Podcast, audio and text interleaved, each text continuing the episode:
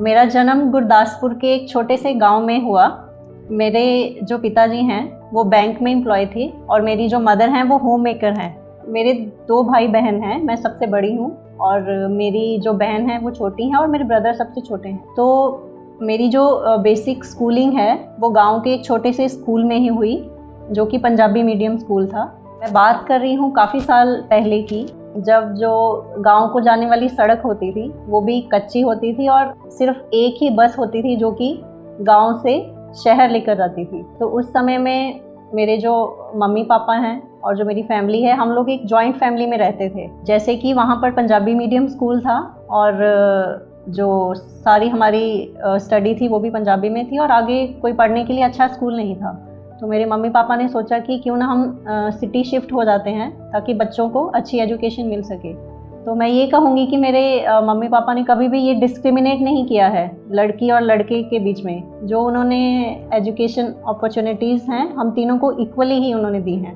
तो हम लोग सिक्स क्लास में शिफ्ट हो गए थे सिटी में, गुरदासपुर सिटी में। तो मेरी बाकी की स्कूलिंग सिक्स टू ट्वेल्थ वहीं से हुई। तो मेरा जो बोर्ड था वो पंजाब स्कूल एजुकेशन बोर्ड था। सिक्स टू टेंथ मेरा जो स्कूलिंग है वो सनराइज पब्लिक हाई स्कूल से हुई। और उसके बाद इलेवेंथ और ट्वेल्थ क्लास में आ, मैंने जो गवर्नमेंट कॉलेज होता है वहाँ पे वो ज्वाइन किया था। आ, मैंने मेडिकल स्ट्रीम लिया था क्योंकि मैं बचपन से ही डॉक्टर बनना चाहती थी। ट्वेल्थ क्लास तक मैंने गवर्नमेंट कॉलेज गुरदासपुर से अपनी एजुकेशन कंप्लीट की। उसके बाद फिर मैंने डेंटिस्ट्री ज्वाइन की थ्रू पीएमटी उस समय पीएमटी हुआ करता था। आजकल की नीट का एग्ज़ाम होता है। तो मैंने BDS मुझे मिला था। उसके बाद BDS किया लुधियाना से, Baba Jaswant Singh dental college, hospital and research institute से। जबकि मैं एक बहुत ही छोटे गाँव से आती हूँ तो मेरा कोई इस तरह से एक्सपोजर नहीं था।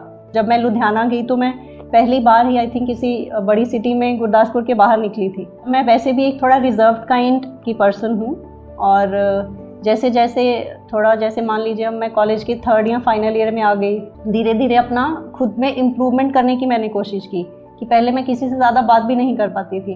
तो एक अच्छा मौका भी था कि जबकि पूरे पंजाब से और कुछ इवन फॉरेन से भी एन स्टूडेंट्स भी होते हैं जो जो वहाँ पे पढ़ते हैं।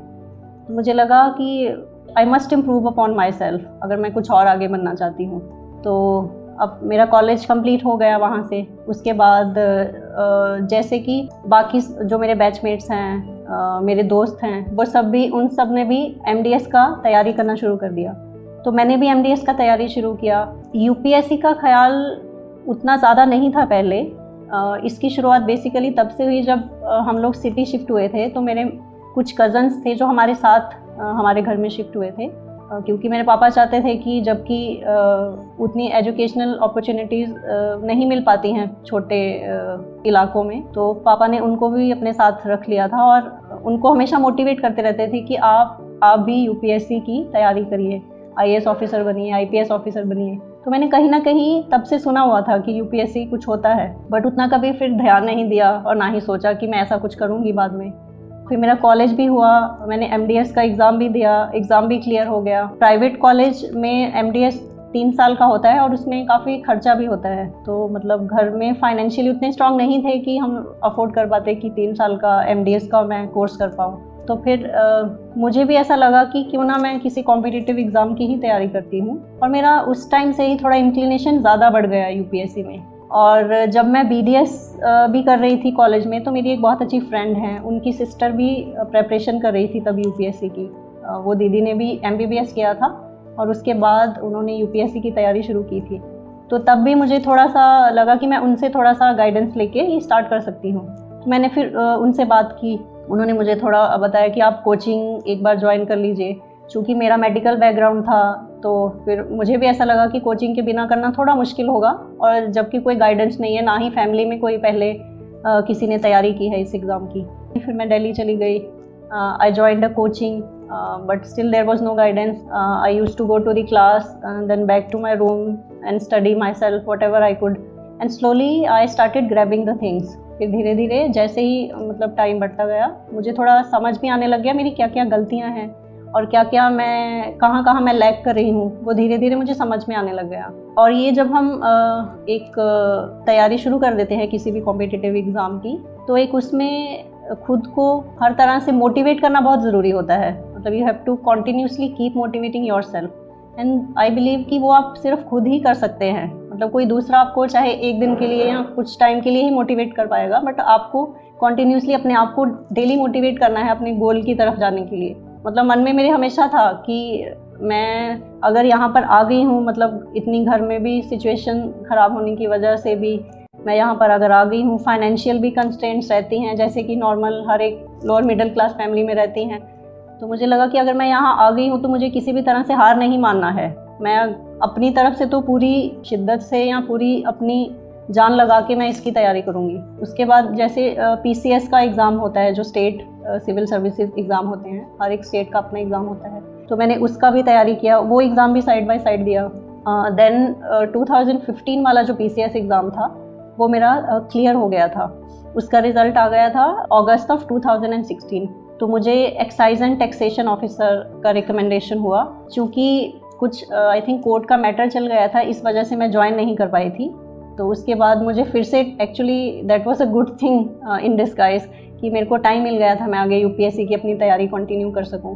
तो मैंने uh, फिर uh, अपना अटैम्प्ट दिया 16 वाला यूपीएससी तो उसमें मेरा मतलब क्लियर हो गया था मेरे को इंटरव्यू कॉल आया था बट मेरा नहीं क्लियर हुआ था जो फाइनल लिस्ट थी उसमें I was not recommended then I appear in 2017 exam और जो कि मेरा फाइनली फिर क्लियर हुआ। अगर मैं फिर चैलेंजेस की बात करती हूँ, जो भी चैलेंजेस आते हैं प्रिपरेशन के दौरान। उसमें मैं यही कहना चाहूँगी तो मुझे ऐसा लगता है कि 90 percent of the aspirants face the same challenges वही मतलब सबको फाइनेंशियल कंस्टेंट्स होते हैं, सबको गाइडेंस नहीं प्रॉपर मिल पाती है। मतलब सब कोई अलग अलग बैकग्राउंड से आते हैं मतलब different parts of the country से आते हैं तो उनको थोड़ा एडजस्टमेंट करने में भी दिक्कत होता है। उनको खाने पीने में एडजस्टमेंट करने में दिक्कत होता है, रहने में दिक्कत होता है। तो वही सब चीज़ें हमने भी फेस की, मैंने भी फेस की हैं। फिर मैं अगर अब उसको सोचती हूँ पीछे तो फिर मैं ये कहूँगी कि उसका भी अपना एक मज़ा होता है। जब आप बाद में पीछे मुड़ के देखते हैं तो आपको बहुत अच्छी उसकी एक मेमोरीज आपके साथ रहती हैं हमेशा। जो आपके स्ट्रगल डेज़ हैं, वो आपको बहुत स्ट्रांग ही बनाते हैं। और मैं ये एक और बात यहाँ कहना चाहूँगी कि लड़कियों के लिए खासकर थोड़े से ज़्यादा मुश्किल इस बात की वजह से भी आती है कि उनके ऊपर थोड़ा शादी को लेकर भी प्रेशर रहता है। तो मतलब मेरे ऊपर भी वो प्रेशर था। मतलब though my parents always supported me खास करके मेरी मदर उन्होंने मुझे हमेशा सपोर्ट किया मोटिवेट किया। शी यूज़ टू से मी दैट जब तक तुम अपना इंडिपेंडेंट नहीं हो जाती हो फाइनेंशियली उसके बाद ही तुम शादी करना। तो मुझे ऐसा लगता है कि आज अगर मैं यहाँ बैठी हूँ तो इसमें मेरी मदर का बहुत ही बड़ा हाथ है। So I am always grateful and thankful to her I can ever pay back to her whatever she has done for me कुछ डिफरेंट टाइप के भी चैलेंजेस आते हैं, जैसे लड़की को मैं अपना एक पर्सनल एक्सपीरियंस भी बताना चाहूँगी कि जैसे मान लीजिए हम रूम में कुछ भी छोटा मोटा चीज़ ख़राब हो जाता है, मान लीजिए नल ख़राब हो गया है घर का या कुछ और चीज़ है जो आपने शायद इससे पहले कभी ना किया हो, क्योंकि यूजली घर में नल ख़राब होता है या कुछ इलेक्ट्रीशियन का काम होता है तो या तो पापा जाएँगे या भैया जाएँगे।